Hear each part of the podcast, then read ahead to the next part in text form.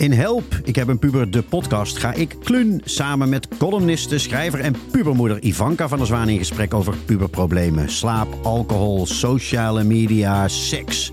Elke aflevering zit een expert bij ons aan tafel die ons bijpraat over een nieuw thema. Help, ik heb een puber, de podcast. Nu te beluisteren in je favoriete podcast-app. Kortie Media. Je luistert naar Lust. Mijn naam is Jacqueline van Lieshout, 49 jaar en na een relatie van 14 jaar sinds een tijd weer vrijgezel. In deze nieuwe fase van mijn leven ben ik actief op het datingpad en verrassend genoeg met een grote voorkeur voor jongere mannen. Dat is natuurlijk erg spannend, leuk en lekker, maar voorbij al het dateplezier loop ik onbedoeld ook tegen allerlei vraagstukken aan over vrouwelijke seksualiteit en relatievormen. Deze bespreek ik elke week samen met bijvoorbeeld een intimiteitscoach, relatietherapeut, ervaringsdeskundige en nog veel meer. Deze weken is mijn co-host Yves Bonroy. Yves was eerder te gast in Lust en gaat mij de komende afleveringen bijstaan in het ondervragen van experts. Dit levert uiteraard weer interessante inzichten op. Of je nu vrijgezel bent, in een relatie of ergens daartussenin, deze podcast is voor iedereen die zichzelf lust gunt. Nou, mijn lieve Yves, hoe was jouw week? Nou, wat dus opvallend is, is dat ik de laatste tijd steeds meer uh, gigolo-aanvragen weer krijg, terwijl ik dat eigenlijk gewoon niet meer doe. Ja, maar je hebt er voor mij ook één gekregen, maar dat is onder een pseudoniem. Nee, grapje hoor. Ja. ja, nou gelukkig heb ik een eh, hele goede vriend waar ik dan naar kan doorverwijzen. Die, oh, oké. Okay. Ja, ook uh, altijd met een zilveren griffel beveel ik die altijd aan. Maar ik vind het dus heel opvallend dat uh, mensen toch niet meteen naar me toe komen voor alleen maar intimiteitscoaching, maar toch gewoon graag ja. een tantrisch gigolo willen hebben. Ja, Vrouwen. maar het klinkt toch ook heel aantrekkelijk, tantrisch gigolo. Ja, ja, klinkt mooi. Hè? Het is heel, Ja. eh, heel mysterieus. Ja, niet van ik kom even rammen, maar gewoon ik kom echt eh, jou een paar uur verwennen. Ik Gewoon. kom je meenemen op een seksueel avontuur. Ja, en dat vorige week in de Malediven, dat eh, is, is mij ook bijgebleven. Die Ja. volle maan. eh. hey, hoe was jouw eh, week? Nou, schat, ik zal je vertellen. Ik heb een eh, eh, lingerie shoot gedaan. En zelfs wat foto's eh, met alleen laarzen aan. En dan niet full frontal eh, met de knieën uit elkaar. Helemaal niet. Ik dat even voor de luisteraar. eh, ik heb ook wat beelden gedeeld op Instagram. En dat vond ik heel spannend. Ik besprak het ook met die fotograaf. En mensen vragen dan, waarom heb je dat gedaan? Ik had er gewoon zin in. Ja, super gaaf. Ik had er gewoon zin in. En ik heb een collectie lingerie waar iedere winkel nog een puntje aan kan zuigen. Ik kan zo een winkeltje beginnen. En ik hou er zo van. En ja, ik sport veel. Het staat goed, al zeg ik het zelf. Dus ik heb me laten spraytannen. En ik denk, we gaan dat doen. Spraytannen, hoe was dat dan? Nou, dat is gewoon leuk in zo'n cabine. En, en ja, ik kom uit een roodharige familie. Ik val daar ook heel erg op, maar dat is weer voor een ander moment. Anyway, eh, en dan word je gespreid, want ik word nooit bruin. Ik word alleen maar rood. En na een paar uur denk je, eh, ik geloof dat ik naar Curaçao ben geweest, vier maanden. Het is Wat echt niet te geloven. Ja, dus eh, dat was een groot feest. Dus wie het wil zien op Instagram zal ik af en toe wat delen. Niet alles, maar eh, ja, dat was wel een, eh, een ding, vond ik. Ik zat glunderend in de trein terug. Ja, het is een beetje het omarmen van, van je seksualiteit eigenlijk ook. Jezelf laten zien op die manier. Ja, en het was weer een laagje afpellen dat ik dacht: oh, wat zullen ze ervan denken? Is dit niet sletterig? Is dit niet hoerig? Dat gaat dan toch weer door je hoofd. Zo sterk zit dat erin gegaan. Houd dat nooit op, ja. Ja, ja. Ja, dus, eh, maar ik laat het lekker los, heb ik besloten. Dat zou ik zeker doen. Ja, Good for you. en Hartstikke zeker, tof. we hebben ook een heerlijke gast die, eh, die ook over van alles heeft geschreven. Dat ga ik zo vertellen. We hebben namelijk de gast vandaag. Ik vind het ontzettend leuk. Ik heb er heel lang naar uitgekeken. Deborah Simons. Schrijverscoach en vooral auteur van het boek 50 Piemels Later. Dat is dus helemaal in ons straatje. Een boek over seks, geweldige seks, slechte seks en alles daartussenin. Ik kan er zo over meepraten. Maar 50 piemels later is vooral, en dat vind ik het mooie eraan, een ontdekkingstocht, fysiek, emotioneel en spiritueel, van een jonge vrouw die zichzelf wilde leren kennen. Ze spreekt openhartig, met humor en zonder zichzelf en anderen te sparen over haar verliefdheden, seksuele avonturen en haar trauma's. Nou, het klinkt als een podcast die ik wel eens heb gehoord. Weet je 50, wel. ja, 50 piemels later houdt niet alleen een spiegel voor, maar is ook een gids voor jonge vrouwen en mannen. En zo openhartig. Daarom heb ik er ook enorm van genoten. Ik heb hem hier liggen. Deborah laat zien, piemel na piemel, hoe zij zichzelf leerde liefhebben en hoe zij hierdoor eindelijk het geluk vond. Eén dingetje, lieve Deborah, welkom. Dankjewel. Want het woord piemel doet mij denken aan jouw podcast. En dat wil ik toch even noemen. Piemels en poesjes. Ja, ja met een Ik heb hem- knipoog. Ik heb, want de podcast van Yves heet Piemels en Poesjes. Ik heb een beetje moeite, dat wil ik ook even bij jou spiegelen, met het woord piemel. Ik vind het zo voor jongetjes. Mm. Heb je dat eerder gehoord? Nou, ik, ik heb één keer een mailtje gekregen en die zei van je zegt dan poesjes, maar je zegt niet piemeltjes. Toen dacht ik nou, als ze piemeltjes en poesjes gaan zeggen, dan wordt het wel Engig een eng. beetje. Ja. Ja. Maar ja, piemels, ik vind het eigenlijk gewoon een heel mooi woord. Wat gewoon eigenlijk ook een beetje met een knipoog naar, eh, Ja. naar seks, dat je het ook gewoon op een normale manier kan ja, benaderen. want je zegt niet pikkies en... eh, penissen Kutjes of en zo. putjes en, en poesjes. Nou ja, nee, we dachten Ja. we willen gewoon een wat, wat frisse, ontspannen naam. En ik kan me voorstellen, Deborah, dat je daarom ook voor piemels gekozen hebt. Ondanks dat het wel een spannend woord is. Ik kan me Ja, voorstellen dat de uitgever dat ook wel een spannend woord vond. Ja, absoluut. Want eh, zoals jullie het horen, eh, lieve luisteraars, kom ik uiteraard uit Vlaanderen. Ehm, dus in Vlaanderen is piemels zeker een moeilijk woord. Ja. Ehm, we hebben daar heel lang over nagedacht of dat we dat woord zouden gebruiken. Maar de uitgeverij, inclusief ik, eh, we konden eigenlijk geen beter woord vinden. Penissen werd nog raarder. Lullen, dat vond ik dan weer veel te Nederlands. ja, want kan dat überhaupt in Vlaanderen? 50 lullen later. Moeilijk. Het klinkt ook niet lekker. Ja, er zit ook wel een lading op het woord lul. Hè? Dat is toch wel anders dan piemel. Ja, Wat een wordt- heerlijk gesprek nu al. Ja, lul wordt meestal ook ehm ja, voor iets anders gebruikt. ja, wat een Om- nare man. Ja, Ja. precies. Dus eh, we zijn inderdaad voor het woord piemels gegaan. En de reacties daarop eh, waren wel, zoals ik ver- had verwacht, heftig. Ja, Ja? in Vlaanderen eh, vinden ze het woord piemel op een cover geschreven heel erg moeilijk. Vindt de boekhandel dat dan ook moeilijk? Om dat neer te leggen? Ik denk dat er sommige boekhandels zijn, zeker, die het boek daar, daarom speciaal niet hebben ingekocht. Nee, nee. Of ver in de kast zetten. Bij de ja. vieze boekjes. Ja, en Ja. dus helemaal achteraan. Eh, en sommige boekhandels hebben er ook gewoon scheid aan gehad en hebben het pontificaal netjes van voorgezet. Heel goed. Scheid aangehad. Dat is ook weer een mooi argument. Dat is ook heel Hollands, hè? Ook Holland. Maar goed, lieverd, 50 piemels maar later. Ehm, eh, heb je daadwerkelijk, is jouw bodycount 50? Is het een, een verzinsel? Is het eh 50, eh, 50 dicks later? Wat, wat, hoe kwam dit tot stand? Laat ik die vragen, dat ik daarmee beginnen. Ehm, dit zul je niet graag horen, Jacqueline, maar met heel veel rode wijn.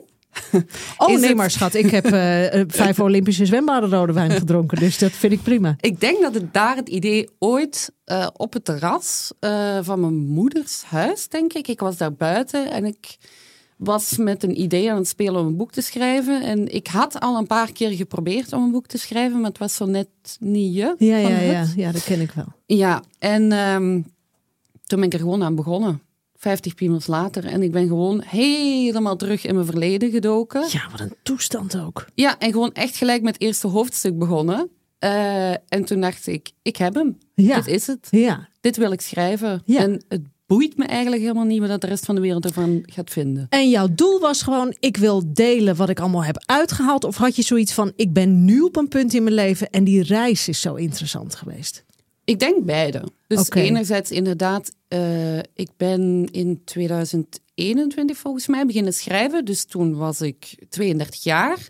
Toen had ik ook al heel wat watertjes doorzwommen. En was ik ondertussen, eh, spoiler alert, mijn huidige partner tegengekomen. Dus toen had ik wel het gevoel van, oké, eh, laten we de tijd nemen om te reflecteren op mijn seksleven. Ja, En anderzijds hoorde ik heel vaak van vrienden en vriendinnen: Oh, Deborah heeft weer iets super maf meegemaakt. gekke seksuele avonturen. Ja, Ja, dat herken ik als geen ander natuurlijk. En er werd wel eens geopperd van, zou je daar niet eens iets rond doen? Zou je daar niet iets rond gaan schrijven? En toen dacht ik, ja, als ik dan een artikel, hè, want ik ben journalist, als ik dan een artikel er rond ga schrijven, dat, dat kan ik nooit samenvatten wat ik allemaal heb meegemaakt. Het moet in een boek. Nou, Dus, ja, ik voilà. vind het dus heel gaaf. Want ik bedoel, jij hebt een aantal afleveringen van Lust geluisterd. Ik ben toen ik begon met opnemen, was het heel erg van: oh, kijk mij eens de cougar van Nederland zijn. Ja. En eh, van 21, 23, 25, 28, nou soms even van 35, wat is die oud? En kijk mij eens even veroveren en mijn pootjes wassen. En weer Ja. in de lucht steken, hartstikke Ja. leuk. Is het uiteindelijk uitgegroeid naar een heel diep psychologisch verhaal. Ja. En eh, dat is in jouw boek ook gebeurd. Want het- daarom vind ik het zo mooi. Je boek is gelardeerd met intermezzo's, waarbij je eigenlijk met een psycholoog terugkijkt van wat, wat leer ik hier eigenlijk van? Nou, het is niet heel, heel mijn psycholoog dat ik eh, terugkijk. Oké. Maar misschien moet ik dat aan de lezer laten om... eh, Ja, precies. We moeten ook niet alles vertellen. Maar juist die intermezzo's, dat heeft mij zo geraakt. Omdat je zoveel leert van Ja. al die ervaringen. Klopt. Ja, voor mij hetzelfde. Ja. Ehm, zal ik het dan toch maar even zeggen, fuck it, ik ga het gewoon doen. Die intermezzo's, die zijn eh, ook gewoon echt gebeurd. En die zijn met mijn huidige man geweest. Ah, je hebt met hem teruggekeken. Alles. Kijk, de beste Hij heeft, psycholoog is ehm, toch altijd je partner ook, ja. hè? Ja. En hij Ja. heeft eh, het boek ook eh, eigenlijk helemaal eh geëdit. Dus hij heeft alles, alles, alles gelezen. Maar dus elk detail van mijn seksleven heb ik met hem moeten doornemen. Wat bijzonder zeg, Ja. dat jullie dat samen zo gedaan hebben. Ja, absoluut. En vond hij dat moeilijk? Vond hij dat spannend? Oeh, ja, er zijn heel veel moeilijke momenten geweest. Ik denk eh, dat we alle twee wel flink gehuild hebben bij bepaalde dingen die dat ik heb meegemaakt. Maar net zozeer zijn er langs zijn kant ook dingen naar boven gekomen waarvan dat hij eerst helemaal niet wist. Iets in zijn verleden, wat hij had meegemaakt en dat hem raakte. Ehm, waardoor dat je zo ongelooflijk dicht naar elkaar groeit. Ja, dat, ik vind het heel moeilijk om dat uit te leggen hoe diep onze band juist door dat boek is geworden. Dus dat is echt ongelooflijk. Oh, maar dat kan me helemaal voorstellen. Als Ja. je zo over seks praat, over je verleden, dat met Ja. elkaar deelt, wat voor heel veel mensen natuurlijk super lastig is, dat maakt je zo kwetsbaar. Ja. En ja, als je dat eh, goed kan of als je dat leert met elkaar, dan, Ja. eh, dan geeft dat natuurlijk een hele diepe verbindenis. Ja, want je moet in het begin natuurlijk door een hele hoop schaamte. Dat is denk ik de eerste emotie waarmee dat ik geconfronteerd ben geweest. Ik schaamde me heel erg om bepaalde verhalen te vertellen. Want Maar ook voor de hoeveelheid? Of alleen de inhoud van Hmm. verhalen? de hoeveelheid eigenlijk niet. Omdat ik had dat al wel eens een paar keer vermeld tegen vrienden en vriendinnen. En schrokken die daarvan? 50? Ik blijf het een moeilijk concept vinden, dat hele bodycount. Hè? Laten we zeggen dat de mensen die echt dicht bij mij staan en die mij echt kennen, die wisten dat wel en die hadden daar ondertussen ook geen oordeel meer over. Maar al de rest die dat daar rond zit, zeg maar de grotere kern, ja, tuurlijk. Ja, Ja, die vinden dat dan absurd veel. ja absoluut. Maar ja, het is natuurlijk zo'n onbesproken onderwerp. Eh, ja, ik hoef jou niet eens aan te kijken als eh, de master of the gigolism. Maar eh, de- ja, wat is dan gemiddeld? 10, 20, 50, 100? Ik heb geen idee. er zouden statistieken zijn die gemiddeldes weergeven, maar ik vind dat bullshit persoonlijk. Natuurlijk, want wie gaat eerlijk antwoord geven? Exact. Mannen gaan het overdrijven en vrouwen die gaan minder zeggen. Dat is inderdaad wat onderzoek Ja. aantoont. Ja, Zo werkt En, wat- het. en statistieken die leven niet, hè? dat zijn cijfertjes op papier. Dus precies. ja. Ja. Alles is afhankelijk van uit welke cultuur kom je, in welk land ben je geboren, Ja. eh, hoe is je opvoeding geweest. Eh, Heb je tantra gedaan of niet? Heb je tantra gedaan? precies. Ik wil daar meteen in, eh, op aanhaken, want ik vond op, op pagina 46 iets heel bijzonders. Je hebt het hier over je ouders. Dan zeg je, zij waren trouw aan elkaar, maar dat hoorde bij hun religieuze levensstijl en leek gewoon verplicht. Juist daarom had ik op die jonge leeftijd moeite met monogamie als concept. ja, klopt. Dus dan heb je het over het begin van jouw seksleven. Ja. Dacht je, wat een onzin die monogamie. Ik ga Ja. het lekker met iedereen doen. Is dat te kort door de bocht? Ehm, nee, denk ik eigenlijk niet. Ik denk zelfs dat niet. Want ik, ik heb op de trein ehm, hier naartoe was ik een beetje aan het nadenken over de podcast. En toen dacht ik, hoe ging dat ook alweer die eerste keer? Die eerste keer toen ik seks had. Dus toen was ik 16 jaar. Ik zat toen een jaartje in een relatie, denk ik. Mijn eerste vriendje. En toch heb ik besloten om mij helemaal iemand anders naar bed te gaan. Gewoon Oh, een echt? random one-night stand. Ja, Terwijl, Terwijl je met hem was. Ja, Ja. Terwijl je, ja, precies, terwijl Ja. je in de relatie ja. oké. Dus toen begon ik na te denken van, ja, super raar op zich dat ik dat toen heb gedaan, maar ook weer niet. Dus net om wat je zei, van, van dat huwelijk van mijn ouders, waar ik toch, ik wou daar tegen rebelleren. Ik had Ja. zoiets van, ik vind dat niks. En ik herinner me nog dat we toen een jaar samen waren en dat ik toen eigenlijk al best wel saai vond. Want hoewel die jongen in het begin, want dat was toen nog een jongen, hoewel die in het begin heel veel moeite voor mij deed, was dat na een jaar later helemaal niet meer zo. Ik weet nog dat hij, eh, die pakte wel eens pilletjes in het weekend. Ik stond daar met steentjes aan de raam te gooien, omdat we ergens moesten zijn, wou die niet op tijd komen. Dus ik had het na een jaar eigenlijk al gehad. En Maar vol- zoenden jullie wel? Deden jullie? Ja, dat wel, ja. Ja, of En- een beetje frummelen. frummelen volgens mij ook wel. En ik denk zelfs dat hij vragende partij was voor meer. En dat ik hem toen een beetje soort van heb afgehouden van nee, nog niet. Ja. Ik wil nog even maagd blijven. Dan ben ik naar een feestje gegaan. En dan heb ik op een gegeven moment iets, in mijn, iets is er in mijn hoofd geschoten dat ik dacht, fuck it. We gaan het doen. Ja, met die andere jongen Ja. die ik daar dus leren kennen. Ja, En dat was je eerste keer met iemand naar bed, meteen one night stand. ja Ja. Ja, was een... eh, Was het goede seks? eh, nee, nee, dat absoluut zou wel niet. heel bijzonder was een, zijn. was mijn zwarte jongen, een heel lieve zwarte jongen, maar eh, ook zeer groot geschapen.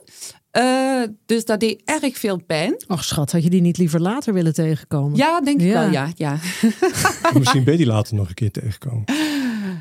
Nee, eigenlijk niet. Nee, de Nee. meeste zijn echt maar één keer voorbij gekomen, toch? Ja, Ja. ja. precies. Ja. nee, maar het kon zijn inderdaad dat er nog een zwarte jongen voorbij was gekomen, maar dat is niet meer gebeurd nadien. God, wat zonde. Wat een slechte Nee. timing ook. Ja, precies. Ja, klopt. I haven't been so lucky. Mm. Dat is nog niet gebeurd. Ja, ja, ja. Goed, ga verder. Hou je ervan? Van groot? Ja? Zeker. Ja? Ja. Oh ja, ik ben er, ik ben er Jij niet, niet? op. Nee, ni- niet meer. Ik dacht daar vroeger altijd. Ja, maar waarom, Maar waarom ik heb het nu je- wel over supergroot als in vanaf 19 centimeter. hè? Ja, ik hou van tussen de 19... eh, Ja, dit is niet dat ik een meetlat in de nachtkastje heb, maar... Ja, tussen de 18 en 1,22. Dat is, Oh, dat is- Dat is flink groot. Oh, Ja, dat is echt flink groot. Ja. Serieus? Ja. Dat is flink groot. Ja. Het gemiddeld is denk ik rond Ja, eh, maar dat is 14, 13. 15. Het ligt 13 toch ook maar... Ja, maar 13 is het toch... Ja, maar ik ga niemand 13 is ook- beledigen. Nou, wat, wat, het uiteindelijk, wat het uiteindelijk is, is dat het gaat natuurlijk om hoe je je zwaard kan gebruiken. hè? Ja, maar dat zo vind ik een smoesje. Nee, nee, nee, dat nee, is nee, een dat is echt zo. Is echt waar. Ja, de, eh, kijk, ik, ik ga niks zeggen over mijn eigen lengte, maar ik zal zeggen dat ik gewoon een mooie, goede middelmaat heb. en ik heb altijd, zoals veel mannen die niet groot geschapen zijn, denk ik, eh, het idee gehad van hij moet groter. En ik heb dat pas los kunnen laten dat ik heel vaak door heel veel vrouwen heb gehoord, jij hebt precies de juiste maat. En de juiste maat die zit, eh, dat is misschien van 13 tot 18 of van Ja. 15 tot 20 of wat dan ook. Maar het gaat, het- en daar heb je het ook altijd over, Jacques, toch? Hè? Die verbinding, dat is steeds belangrijk. Als die verbinding er is, ja, dan heeft iemand met een wat kleinere maat, is dat super lekker. Ja, maar schat, toen ik in New York woonde, had ik een vriendje die had denk ik 6 centimeter in eh, erectie.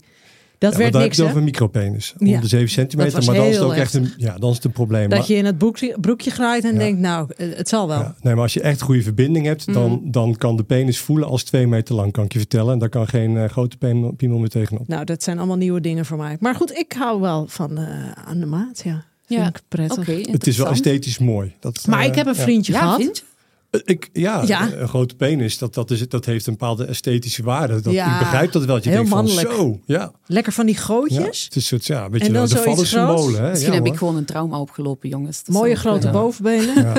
Ja. Godsamme, ik raak helemaal in de stemming. Maar ik heb een vriendje gehad, toen was ik 22. En die heb ik opgemeten. Die was ruim 24 centimeter. Poeh. Na drie maanden ben ik daarmee gestopt. Want dat was hartstikke vermakelijk. Dat hij 's ochtends naast het bed ging staan en dat heen en weer ging slingeren op zijn bovenbenen. dat was leuk, maar verder was er niet mee te seksen. Dat Omdat, was ook hij, heel erg voor hem. omdat hij zelf het niet te kon? groot. Of te nee, groot? hij was te groot. Ja. Vreselijk. Oké, dus je maximum ligt op 4, Nee, 23 ik vind dan. het, nee dat, maar dat is onzin. Dat is, je moet hem eh, af en toe voelen. Dat je denkt, oh, dit is net. ja. Ja. Nou, ik, ik, En daarna op de fiets springen en denken, zo, wat gezellig was het. Maar, maar net zoals Als je als een te grote of een te kleine penis, in beide gevallen eh, heb ik mensen en mannen gecoacht die daar problemen mee hebben. Dus het is eigenlijk ook wel fijn om een middenmaat te hebben hoor. Dat eh, even los van het esthetische. Nee, maar ik bedoel, Ja. Yves, ik snap heus wel, als je verliefd bent en je hebt gevoelens en je dingen, maakt het allemaal eh, niks meer uit.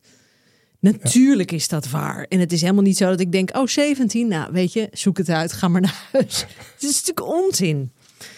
Ja, goed. Verder lees ik in je boek. Dit vind ik ook ongelooflijk interessant, want dat resoneert ook heel erg bij mij. Ik zocht eigenlijk naar liefde en geborgenheid en dacht of hoopte die te vinden in seks. Als ik een man kon verleiden, kreeg ik het gevoel dat ik daarbij in de buurt kwam. Dit had ik kunnen schrijven. Ik heb dit heel lang en eindelijk ben ik er een beetje van af. Op mijn 49ste. Ja. Het is een godswonder. Maar dit heb ik zelf ook vorig jaar nog heel lang gedacht. Ik begrijp die herkenning wel, want toen ik de eerste aflevering van Lust hoorde, dacht ik, oh, hoi, is dat mijn moeder? van, weet je wel, van, van nee, die is niet slecht bedoeld, Oh. maar zo van, ik herkende heel veel in jou. Oh, dat bedoelde je? Ja, zo ja, van, ja. oh, je bent helemaal dezelfde dingen aan het meemaken die Ja. ik al ergens heb neergeschreven. Dus dat was super raar, omdat Ja. dat ik dacht van, zijn wij aligned of zo, weet je wel, ergens? Eh, maar daar geloof ik niet in. Dus ehm, nee, ik, ja, ik, ik ben niet echt in een heel fijn gezin opgegroeid. Ehm, mijn ouders waren streng protestants gelovig. Ik weet niet of dat jullie Ja, dat kennen we. hebben. Ja, ja, precies. zeker. Ehm, dus tot mijn dertien ben ik eigenlijk altijd naar de kerk gegaan. Eh, ver- ja, dan moest je dan verplicht met de, zwa- met de vlaggen zwaaien.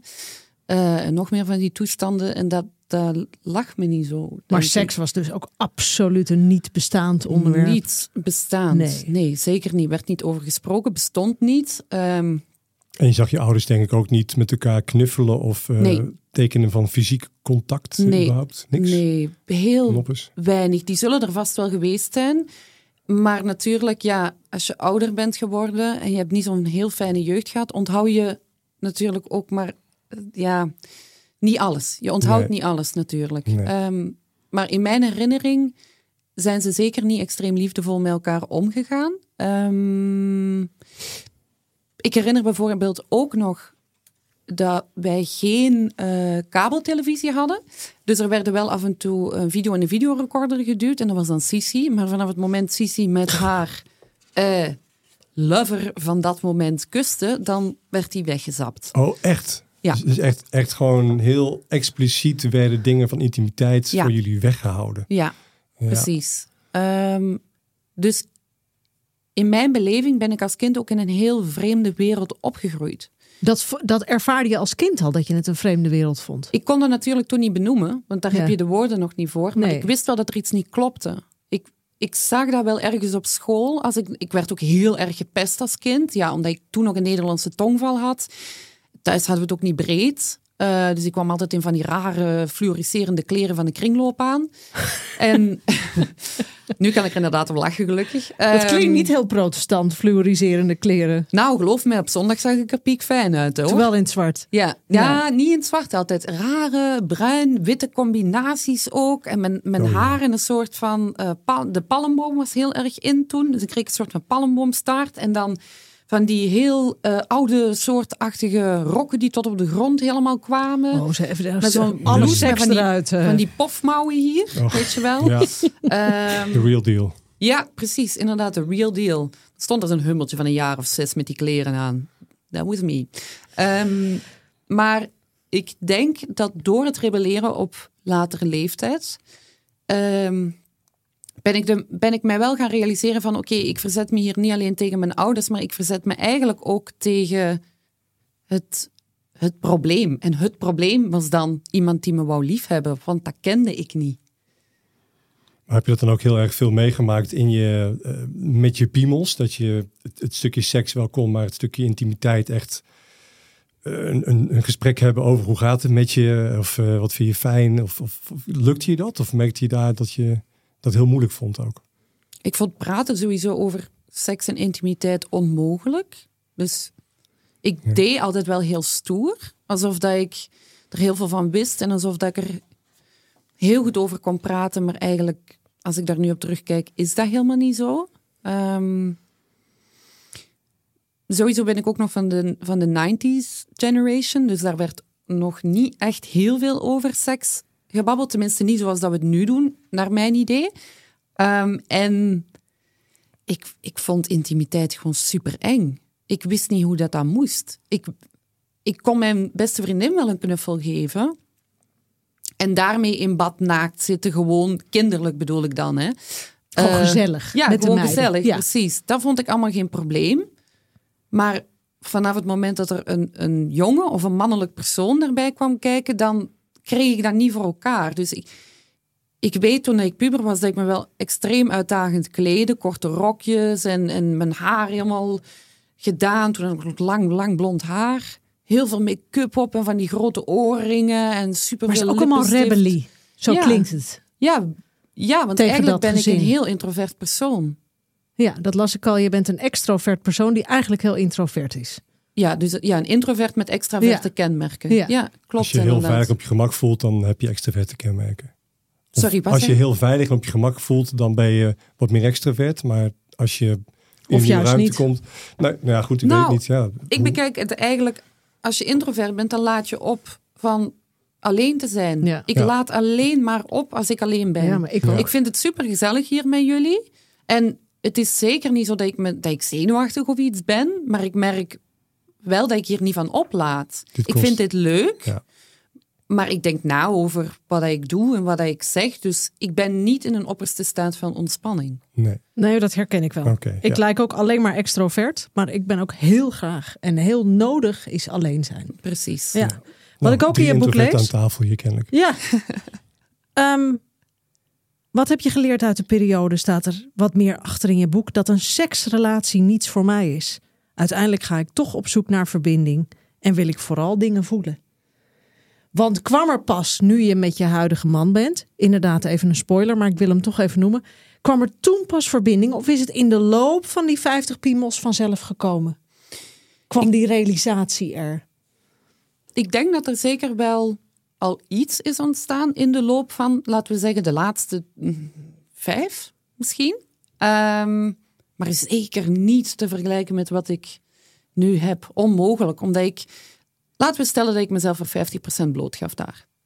Zoiets ongeveer. Bij mijn huidige man, nou ja, ik hoop ook de enige, ehm, geef ik mezelf voor 100% bloot. Dus dat, dat is voor mij iets niet te vergelijken. Ik heb altijd het gevoel dat er een Deborah 2.0 sinds die relatie is ontstaan. Ja. En ik kan wel met humor en soms met een beetje verdriet of pijn of, of woede terugkijken naar die Deborah 1.0. Maar voor mij zijn die twee versies niet vergelijkbaar. Ook al is maar dat die dezelfde- 1.0 heeft zichzelf toch uit moeten leven om überhaupt tot die 2.0 te komen. Of Dat is wel. dat een ja? Dat wel, Dus absoluut. dan hoef je daar niet met pijn en woede naar terug te kijken. Nee, maar er zijn ook natuurlijk wel dingen gebeurd waarvan dat ik nu nog soms kan denken...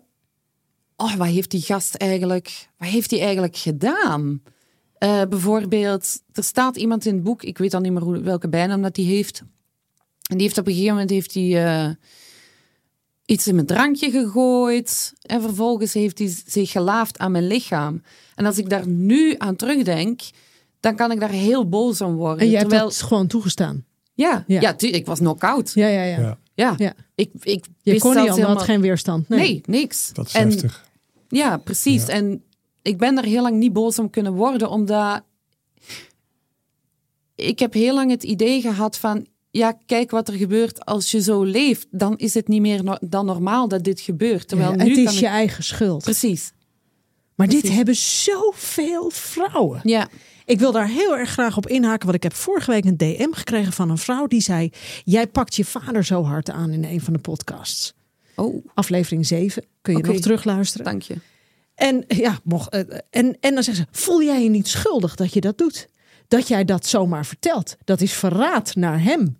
Nou, ik zat met mijn telefoon in mijn hand. Ik werd helemaal niet goed. Dan denk ik, dit is dus de reden waarom dus een heel klein percentage... Ja, ik word helemaal opgewonden ervan. Heel klein percentage van aanrandingen en verkrachtingen... maar gemeld worden door vrouwen bij de politie. Klopt. Omdat ze het gevoel hebben, het is mijn schuld. Ja, Of ik zet hem voor lul. Of ik, of ik klaag hem aan, of weet ik het. Nou, je weet niet wat je meemaakt. Verschrikkelijk. Ja, en, en zelfs wat je zegt eigenlijk, hè, want het klinkt een beetje alsof je zegt, ja, dat heeft Deborah 1.0 toegelaten. Terwijl ik eigenlijk een verhaal over van, ja, dat had iedereen kunnen overkomen. Toevallig Ja. was jij Ja. eh, the wrong place met the wrong person. Klopt. Het heeft niks te maken met eh, waar jij zat op je ontwikkeling eh, of je, je eh, zoektocht op het gebied van intimiteit en seksualiteit. Ja, Een dikke klopt. vette pech. Ja, en om in te pikken op wat jij net zei over je vader. Ja, als je natuurlijk, ja, voor mij geldt het zo dat ik ouder werd en dat ik mij wel realiseerde, kijk, ik had misschien, misschien was ik ook wel in die situaties terechtgekomen, maar misschien had ik ook wel anders kunnen handelen of was ik meer voor mezelf kunnen opkomen als ik wel een gezond beeld had meegekregen van mijn vader of zo, van wat is normaal en wat hoort, wat kan er wel en wat zou er niet kunnen en wat zijn mijn grenzen en dat is mij allemaal niet aangeleerd. Mijn vader moest basically gewoon nou ja, dat was niet zo'n fijne mens en, en die was vooral agressief. Dus ik, ja, ik kan er soms nog heel kwaad om worden.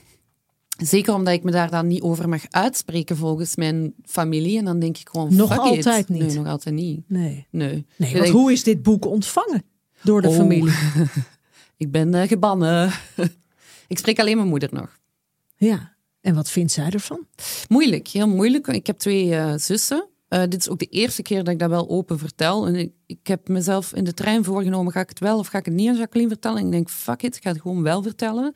Want waarom hou ik eigenlijk mijn handen nog altijd boven mijn hoofd? Ehm, de ene heeft al dan niet ja of wel. Zij zegt van niet, eh, volgens andere mensen wel, is me beginnen uitschelden als hoer op haar werk. Toen bleek dat ik een boek 50 piemels later ging uitgeven. En de andere doet uh, een beetje alsof dat ze het zo gezegd oké vindt, maar wil er absoluut niks mee te maken hebben. En uh, ik ga dat boek niet van jou lezen, want zoiets, nou, sorry, dat past niet bij mij. En kan niet, mag niet. Nee, kan niet, mag niet. Slecht, sletterig. Precies. Ja, hoerig. Ja. ja. En dan kun je twee dingen doen. Dan kun je, oftewel denk je, hè, wat erg en misschien dat nooit moeten doen. Oftewel denk je, er gaan sowieso nog andere vrouwen zijn die ook zoiets misschien hebben meegemaakt. Of die ook bij niemand terecht kunnen. Ongetwijfeld. Krijg je die reacties niet? Ja, heel veel. Ja, die krijg ik ook. Ja, precies. Vrouwen die zeggen, ik zeg dit tegen niemand. Ja. Nou, zo belangrijk dat jij je wel uitspreekt. Dus echt, hè, en het geldt voor jou ook, Jacqueline. Het is zo belangrijk en het is zo moeilijk voor zoveel mensen. Het is zo'n inspiratie dat je dat wel doet. Ja, en volgens mij heb je ook afscheid genomen van een oud stukje Deborah 1.0. Dus je wilt ook gewoon 2.0 en naar 2.1 eh, of 2b. Of, uh, 2.0 is eigenlijk prima. Ik ben best wel gelukkig. Nou, maar eigenlijk ja. is het natuurlijk prachtig, want jij hebt ik bedoel, iedereen kan het zien als, laten we dat woord maar gebruiken, als hoerig. Mhm. Maar jij hebt geleerd met die 50 piemels. Wat is verbinding? Ja, klopt. Ja, en daar heb jij die seksuele ervaringen voor nodig gehad. Absoluut. En niet, niet alleen, zelfs niet alleen de seksuele ervaring, die natuurlijk ja, een heel groot deel er wel van zijn geweest, maar ook uh, communiceren met verschillende soorten mannen. Ja.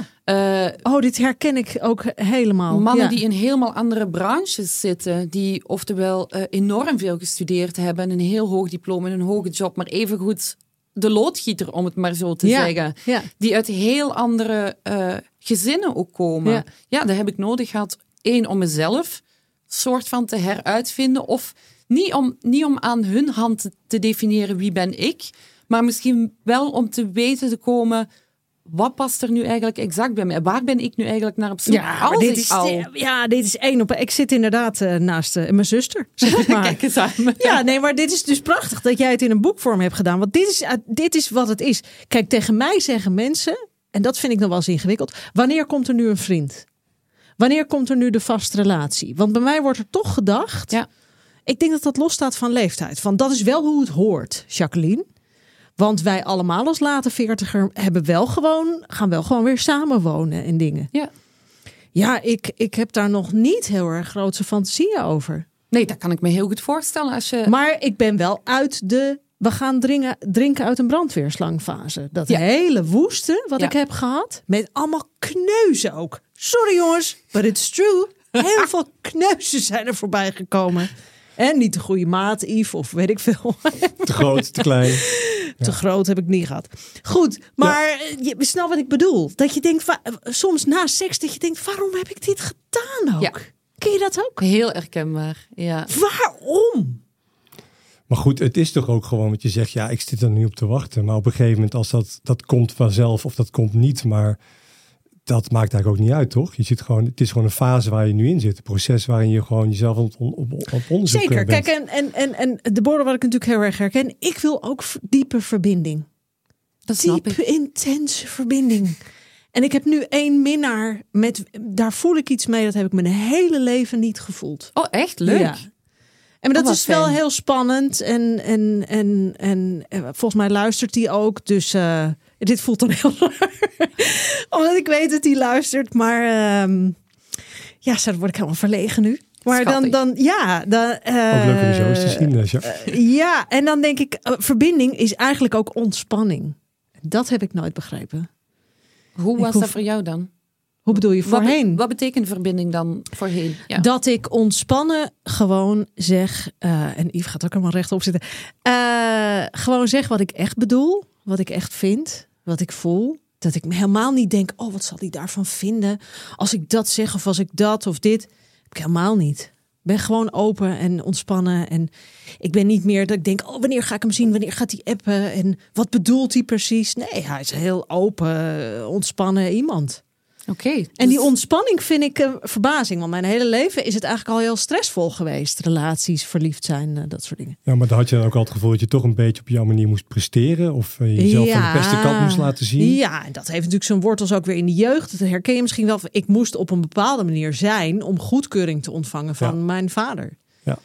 Ja. Om die, en dus mensen met een Freudiaanse inslag worden hier heel misselijk van. Maar ja, ik val ook heel erg op mannen die op hem lijken. Ja, dat had ik in een eh, aflevering eh Ja. meegekregen. Ja, Ja. uiterlijk en innerlijk, ja. Ja. Ja. Daar heb ik eh, helaas, nee, helaas, sorry hoor. Daar heb ik gelukkig geen last van. Oh, gelukkig. ik heb er ook geen last van, maar ik kan me voorstellen dat sommige mensen denken: eeuw, hoe zit dat? Wat is dat voor iets? Het is gewoon een ding. Vanochtend zag ik er weer één fietsen. Rood, doorzichtige huid, beetje schichtige ogen om zich heen kijken. Dan, oh, denk daar gaat er weer eentje. En stiekem, hè, de meeste mensen, bewust of onbewust, zoeken wel naar dingen die Echt ze. waar? Ja, klopt. natuurlijk. Ik denk Ja. dat iedereen die luistert nu nadenkt. Of misschien exact het tegenovergestelde. Zou dat ook niet zijn? Het zou kunnen, maar hè, we zoeken allemaal wel naar een bepaald soort basisveiligheid of iets wat we wel of niet gehad hebben in onze eh, verleden. En dat heeft veel te maken ook met wat we met onze ouders wel of niet gehad hebben. Dus we gaan toch altijd zoeken naar een stukje opvulling. Ja. Dus dat jij dan, ik ken misschien dat bij jou wat meer uitgesproken is en je daar geen blad voor de mond over neemt. Dat jij hè, naar je vader op, nou dat is een beetje overdreven, maar dat je mannen die op je vader lijken aantrekkelijk vindt. Maar iedereen in een goede relatie, denk ik dat er wel bepaalde dingen zijn die ze doet denken Ja, of die je vertrouwd op de gevoel goede manier of slechte manier aan, aan je ouders. Of aan de meest dominante in mijn geval ook. Ja, Ja. dus eh, dat is niet meteen slecht of zo. Ik wil graag even terug naar, het, naar het, het, de 2.0 versie van je. De Zeker. man. Waar heb je hem ontmoet? Hoe is dat gegaan? Want Op Tinder. op Tinder. Ja. En zag je hem als gewoon nummer 50 in eerste instantie? En helemaal niet. Oh nee. Oh nee. Wist je meteen- Nee. Nee, ik had echt geen clue. Nee, we hebben afgesproken aan een, eh, ja, in een café in Antwerpen. Ik denk op een zondagmiddag. Ja, op een zondagmiddag. Ehm, en die date is wel heel erg uitgelopen gelijk. Dus Als je terugkijkt, had je meteen een gevoel bij hem? Ik Was er iets anders gevoel. dan anders? een raar gevoel, een Ja. veilig gevoel. Veilig. Denk ik. Dat is Ja. eigenlijk hetzelfde wat ik net beschrijf. Een soort ontspanning. Ja. Ja, maar toch anders. Ja, ik weet het niet. Ik, het is ook zo moeilijk om daarop terug te reflecteren. Hè? Had je het gevoel dat je zelf kon zijn bij hem? Dat wel. Ik schaamde me helemaal niet of zo. Ik ben ook heel, heel open, gelijk beginnen vertellen. Maar dat deed ik al wel een tijdje. Want ik had iets nieuws in mijn hoofd en ik dacht, als ik gewoon helemaal mezelf ben, dan zal ik vanzelf wel de juiste tegenkomen of Dat is zo. best een goede instelling. En Ja. het werkt. Ja, want de meeste mannen waarmee dat ik natuurlijk op date ging en tegen hun vertelde van ik zit ondertussen al aan piemel, weet ik veel, eh 43 of zo. eh, dat zei ik dan ook wel heel eerlijk. Die, ja, die, die schrokken zich oftewel Lazarus, oftewel dachten ze, nou, dan ben ik wel nummer 44. Prima. Oh, wat heerlijk. Ja, dus. eh, en, en hij reageerde daar eigenlijk helemaal niet zo op. Hij was niet gechoqueerd, maar hij had ook niet zo veel vragen. Hij liet dat onderwerp een beetje aan de kant. Hij stelde heel veel vragen over waar ik vandaan kwam. En hij vond het dan ook wel heel grappig dat ik dan half Nederlands was. Want hij kwam ook eh, uit Nederland ooit. Ehm, dus ja, dat, dat liep allemaal wel heel erg gemoedelijk. Het was ontspannen met oprechte interesse in elkaar. Ja, Ja, zonder verwachtingen. ja. En de middag liep over in de avond, weet ik nog. En toen, eh, ik woonde samen met een heel leuke huisgenoot toen, die gay was. Eh, of is, beter gezegd. En wij keken altijd naar de mol. Ik weet niet of dat jullie dat kennen. Ja, Dat is ja. een- Wie is de mol? ja, precies. Inderdaad, wie is de mol? En voor niks of niemand zou ik een aflevering missen. die dag dus wel. ja. Ja, toen ben ik blijven zitten. En werd het seks? Nee, helemaal niet. Nee. Nee. En, en vond je het niet vreemd, die date? Dat je dacht, wat is dit gek? Ja, ik, had, ik, ik vertrouwde het niet. Nee, dat kan ik me zo. voorstellen. Ik had zoiets van, Maar was Ik dat ook meteen omdat je zegt zonder verwachtingen? Dat het eigenlijk in die zin zo ontspannen was, niks moest, dat je dacht van, hè? Waar gaat het heen? Ja, want hij was ook wel heel erg zenuwachtig of zo. Waardoor dat ik ook een beetje ergens op hem afknapte. Dat ik zoiets had van, oh, dat vind ik niks. Ik, ik Ja, ja, ben wel ja. gewoon om zelfzekere mannen Ja. die ja, die, die heel veel, weet je Ja, wel, ja. zo boem, boem, boem. Beetje Dat- macho's, is dat Ja, wat je weet zegt? je, ja, ik denk het. Ja, sorry. dat is helder en Lekker. duidelijk. Ja. Ehm, en, en hij had dat niet voor mij of zo op dat moment. Dus toen dacht ik wel van, leuk, misschien als vriend of misschien als potentiële date. Maar ik zag daar niet direct een lange relatie mee gebeuren. En ik was toch ook zeker niet richting seks gelijk aan het denken. Maar wat, wat gebeurde dan bij de tweede date? Of stuurt hij een berichtje na een paar dagen? Of, of wat is er gebeurd? We zijn toen wel blijven sturen. Eh, en onze tweede date, nou de tweede date weet ik al niet meer. Toen zijn we voor onze derde date op hotel gegaan in Gent. Toen was er nog niks gebeurd Toen fysiek. was er nog niks gebeurd. Ook niet gekust? Eh, wel, ja, een beetje. Oké. Maar Anders is hotel wel een, meteen een grote stap. lijkt nee, nee, er was wel gekust. Maar dat was een beetje een raar soort afscheidskus. Die dan Ja, op de ja. mond was beland. En dan, Ja, Begon je te zoenen, maar dan- Ja, ja, ja, ja. maar dan wist ik mezelf geen houding te geven.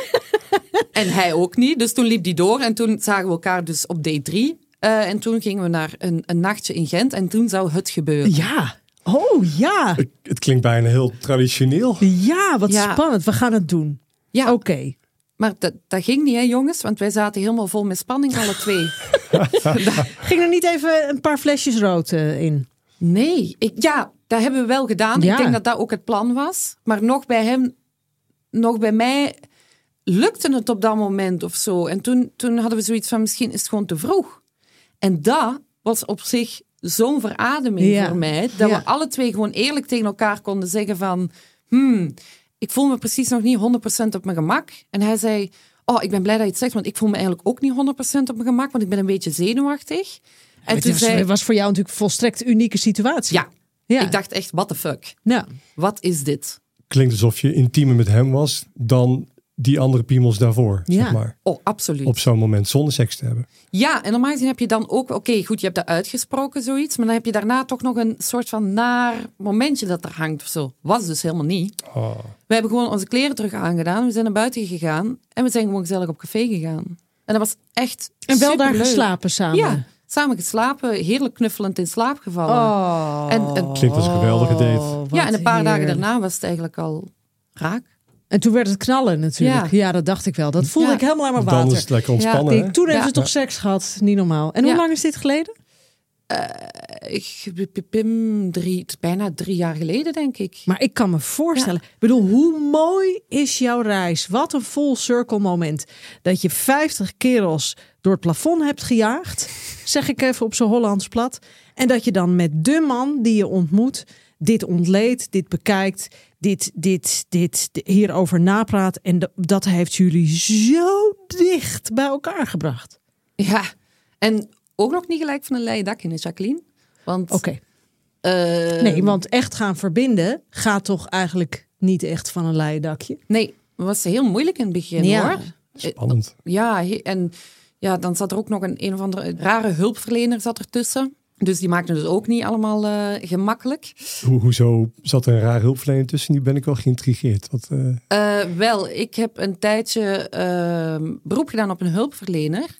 Ehm, en die heeft dan maar besloten om daar misbruik van te maken. oh, dat zijn de ergste. Precies. Dus toen ik hem leerde kennen, ehm, deed ik eigenlijk nog beroep op die hulpverlener. En ja, ten tijde dat ik mijn huidige man dan leerde kennen, brak ik dat af. En toen viel ik voor hem.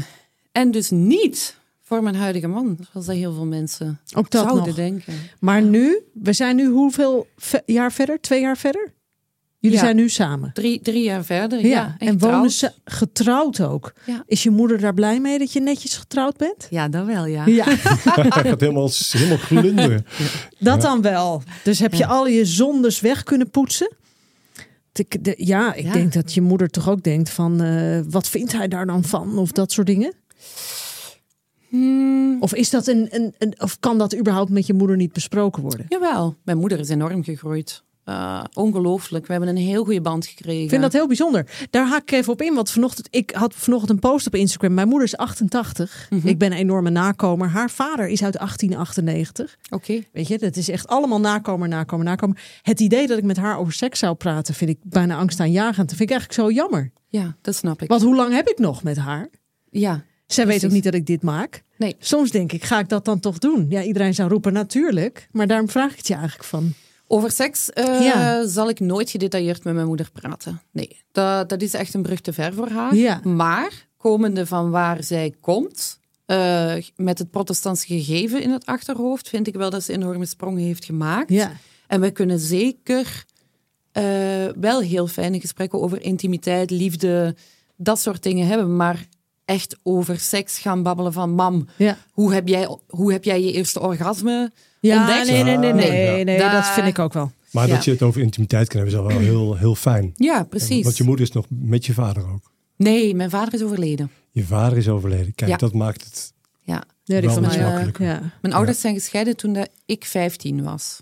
Ja, Thank the Lord. ja oké. want anders was het wel een heel ander verhaal geweest natuurlijk. Ja. ja. Klopt. Wauw, wat een verhaal. Wat een prachtige reis heb je gemaakt. En ik denk voor heel veel luisteraars heel, heel, heel erg bijzonder. Voor vrouwen, even vooral voor vrouwen, omdat jij een vrouw bent, die dit horen. Die misschien in hun twenties zijn. Of zoals ik, eind 40 en ook hetzelfde avontuur aan het beleven zijn. Heb je twee gouden tips? Ehm, ja. Ik denk de eerste tip zou zijn: probeer altijd heel erg dicht bij je gevoel te blijven. En daarmee bedoel ik, in elke situatie die dat je tegenkomt in het leven, of dat je nu een man ontmoet, of dat je eh, een nieuwe job aanneemt, of dat je, weet ik veel, een grote reis maakt of zo, ehm, geeft je je gut feeling geeft eigenlijk altijd heel goed weer wat je wilt. Ja. Maar we zijn een beetje vergeten om daar naar te luisteren. Ontzettend. Hoe dat dan moet. Ja, dat zeg ik tegen mijn dochter ook altijd. Dus In echt godsnaam luister daarna. ja, dat is je Altijd. beste kompas. Dus als het kan, probeer eh, daar terug mee in touch te geraken en ga dan eh, de datingmarkt af. Want ik denk dat het je heel veel miserie kan besparen. Ehm, en ten tweede, settle never for less. Ehm, ik heb vaak zelf gedacht dat ik niet meer verdiende, dat het normaal was dat ik een partner had die mijn geld verscheet aan coke. En ehm, dat ik eh, maar thuis moest zitten wachten op iemand, want die had het te druk met werken of met andere vrouwen, dat zou ook kunnen. Ehm, en dat is niet zo. Ik verdien hetzelfde als dat ik minstens geef aan iemand. En ik zou nooit meer voor minder gaan. En ook, stel, al zou het ooit aflopen met mijn huidige man, wat ik natuurlijk niet denk en niet hoop, maar stel dat het zo zou zijn, ja, ik denk dat ik dan eigenlijk nog altijd wel gewoon mezelf en gelukkig zou zijn of zo. Snap je wat ik Fantastisch. bedoel? Ja, maar je hebt zo'n ontwikkeling gehad. Ja. Prachtig. Maar dat is ook de manier om in een relatie te staan. Klopt. I complete myself. en ja, en weet je, dat is wat je doet. Los van die filmquote, you complete me. Nee, eerst jezelf completeren. Klopt. Prachtig, hè Yves? Geweldig, ja. En blijf je verhaal vertellen. Ik denk dat het zo belangrijk is. Ja. Jacques, voor jou geldt hetzelfde. Dit zijn twee vrouwen die gewoon zoveel ontdekken en ontdekt Ja. hebben. Dat is eh, heel Ja. belangrijk. Ja, we hebben heel wat bij elkaar gepiemeld, eh, schat. Ja, nou als een, eh als een ervaren 100. poesjes, poeseraar, poeseraar. Of, of we samen aan de kan ik 100 zitten, daar laat ik me niet over uit natuurlijk. maar ik denk het wel. vermoed ook van wel. Heerlijk. Lieve schat, ik zeg dankjewel dat je er was. Lees allemaal het boek 50 piemels later, Deborah Simons. Ehm, en jongens, veel plezier allemaal de komende week. Luister naar je gut feeling, maak er wat van. Want het leven is te kort om het niet te doen.